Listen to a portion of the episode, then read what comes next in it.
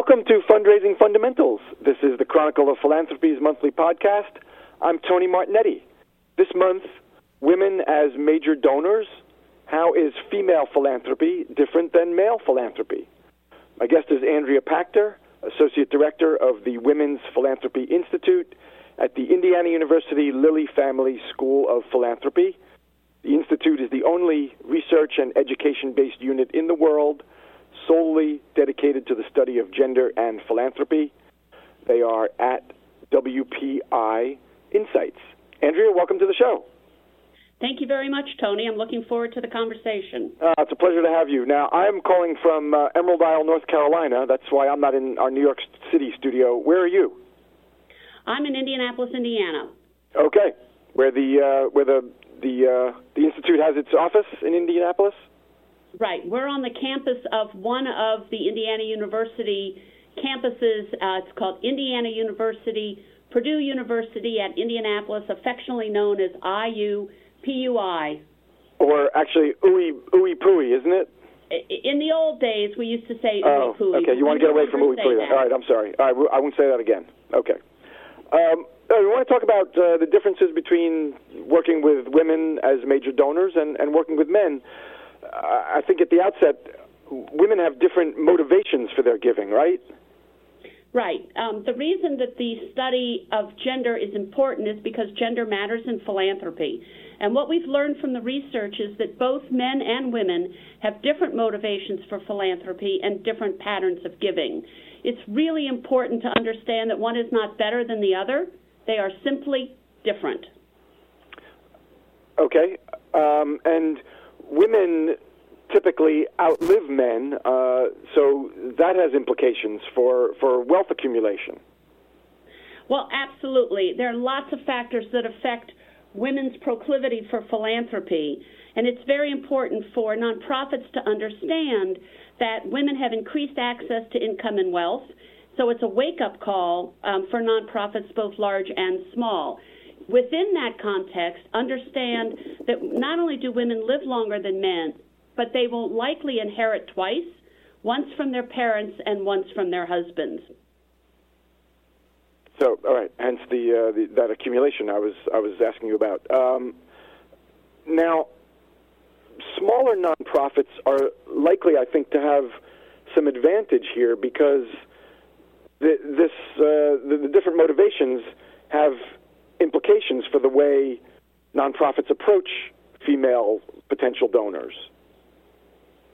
Right. I could give you two examples of that, Tony. One related to the motivations, and the other related to patterns of giving. So we're very fortunate that some scholars have done some research around the empathy piece. Lots of research shows that women tend to bring empathy to the table. But this one study in particular explored how empathy affects fundraising for giving to poverty relief. And unlike women, men were not motivated by empathy, but rather by framing poverty as an issue that negatively affects all Americans. So there's this sense of an aligned self interest, which increased men's poverty concern. But when framed in that same manner for women, women responded with lower willingness to contribute for poverty relief. So the message here is that nonprofits, large and small, need to understand a little bit more about their uh, about their donors' motivations and recognize that men and women have different motivations, and thus they, the nonprofit probably wants to think very carefully about tailoring its messages. I mean, the era of a one size fits all fundraising model is long gone. It's so 20th century. And today we really do need to be sensitive, just like our friends in the retail industry. We have to be very sensitive to the, the way to appeal to our donors. Um, in terms of patterns of giving, women tend to spread their contributions among many organizations. So a woman might give a cumulative $1,000 or $10,000 annually, but because she gives it to 10 or more organizations, she's perceived by a fundraiser as not philanthropic. And this couldn't be farther from the truth. It's, it's easier for them to pivot and start to, uh, I don't want to just say accommodate, but start to accept women, the, the differences between male and female philanthropy. So I think I think that's where I see the small shop advantage. We would hope that in today's world, all nonprofits will be nimble and flexible, but it is possible that a smaller shop might have some advantages if they can stay on their toes and be responsive to the changing demographics around them. Yeah. So it's really important for all nonprofits to understand that when we add gender to the equation, we're not asking anybody to throw everything out and start over but rather to make tweaks and adapt strategies to make sure that the fundraising efforts are inclusive to all donors. Yeah, Andrea, let's get into some detail here. What what specifically could could organizations do? So there there are a couple, there are a couple of things. For instance, sometimes it's very helpful to step back and evaluate special events. Many small nonprofits, in particular, rely heavily on special events ask yourselves are those special events particularly male focused? Do you have gridiron dinners that bring in the uh, bring in the audience and feature the celebrity uh, quarterback of the year? Um, do you have only golf outings? Because if so, it may well be. Oh, go ahead, Tony. No, I wasn't saying anything, but uh, but yeah, since you it, gave me the chance, now well I'm, I'm, not too women, I'm not too bright about sports. Gridiron and quarterback is that baseball? Uh, gridiron and quarterback, Tony, is football. Uh, that's football. Oh, that's the one with the. Oh, okay, we, with the, we are, with the strange we shape. are okay, here in okay. Indianapolis with the home of the Indianapolis Colts and our quarterback Andrew Luck, so it's appropriate to us. Isn't it the Uh, Baltimore? the- Wait, isn't, isn't it the Baltimore Colts? You're dating yourself, Tony. Oh, was that a long? T- oh, I guess I didn't read the paper that day. I, I didn't know that back that in had, 1984. I didn't know that that had changed. Well, all right, it's a couple of years. Uh, um, in any case, all right. So we don't want to be male focused. You know, there's something I see at events, Andrea. It really annoys me when uh, people from the organization are talking. They they they start talking to the couple, and then they focus on the guy, and the woman either stands there marginalized or sometimes you know is so un- uncomfortable she has to like politely excuse herself because she's omitted from the conversation. I, I, I, I see that a lot. Uh, we think that happens far too often. Yeah. And I mean, that's just one example if, of if, you know, uh, if fundraisers would bad understand bad practice at events. Um, okay, what else besides events can can nonprofits focus on? Well, so this goes back to your point about what you're seeing um, in person, and that is to reflect a little bit on who's getting visited in terms of a fundraising strategy. Does the executive director or if the small nonprofit is fortunate enough to have a major gift officer, um, do those folks visit as many women and uh, visit as many women as men donors? And do they visit with the couples rather than only the husband? I mean, we have some research that originally suggested that in 90% of households, women are making the philanthropic decisions either jointly or uh, on their own. We have new research that breaks that down by income level, and in a general population household, uh, couples are making their decisions jointly 75% of the time, or 75% of the households are making their decisions jointly.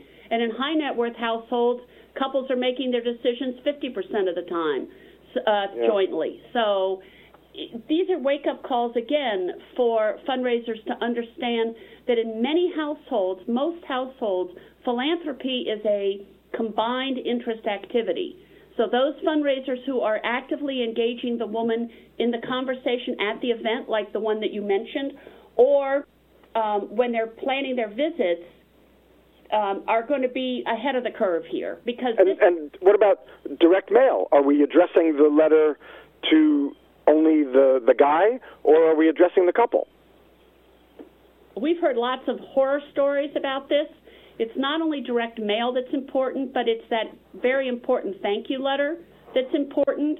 It's really essential in the 21st century for the nonprofit organization to, um, if they don't know how to acknowledge the donor, uh, to err on the side of including both of them in the conversation, or better yet, to ask them, how would you like, how would you like the salutation and the letter to be addressed? Yes, ask, ask. Women, women input. want to be deeper engaged than than men. Absolutely. And Say- this well, is an more. issue that can be very challenging for nonprofits, um, particularly with small staffs. So I came up with a list of um, pretty much low cost activities that can help nonprofits involve women donors in your work without creating more work for yourselves and without a lot of cost. Okay, just And give us your, your top three. That's all we have, we have a chance for. Okay. Uh, step back and reflect on all the activities you currently do. Is there an easy way to bring women into the work beyond planning for special events? Can you organize a behind the scenes tour of your facility with a board member or someone whose expertise can deepen the woman's understanding of your mission and challenges related to it? In thinking about your communications with all donors, do you include photos in your printed material and on the website that are representative of all donors, Yes, men excellent. and women, and by age, race, and ethnicity? And the final one would be a testimonial on your website from a female donor about why she supports your organization. The general sense is that women want both data and personal stories of impact when determining what nonprofits to support. Outstanding, Andrea. We're going to leave it there. Thank you very, very much. Okay, you're very welcome. Thank you. Uh, my pleasure. Andrea Pactor, Associate Director of the Women's Philanthropy Institute at the Indiana University Lilly Family School of Philanthropy. Thank you so much for listening to Fundraising Fundamentals each month. May I suggest you check out Tony Martignetti Nonprofit Radio. It's big nonprofit ideas for the other 95%. It's my weekly one hour podcast that goes way beyond fundraising to help you with all the issues facing small and mid sized nonprofits like social media, board relations, marketing communications, technology, volunteer management, and all the fundraising topics and more. I've got over 10,000 listeners each week. You'll find info on iTunes and at TonyMartignetti.com. Thanks so much for listening.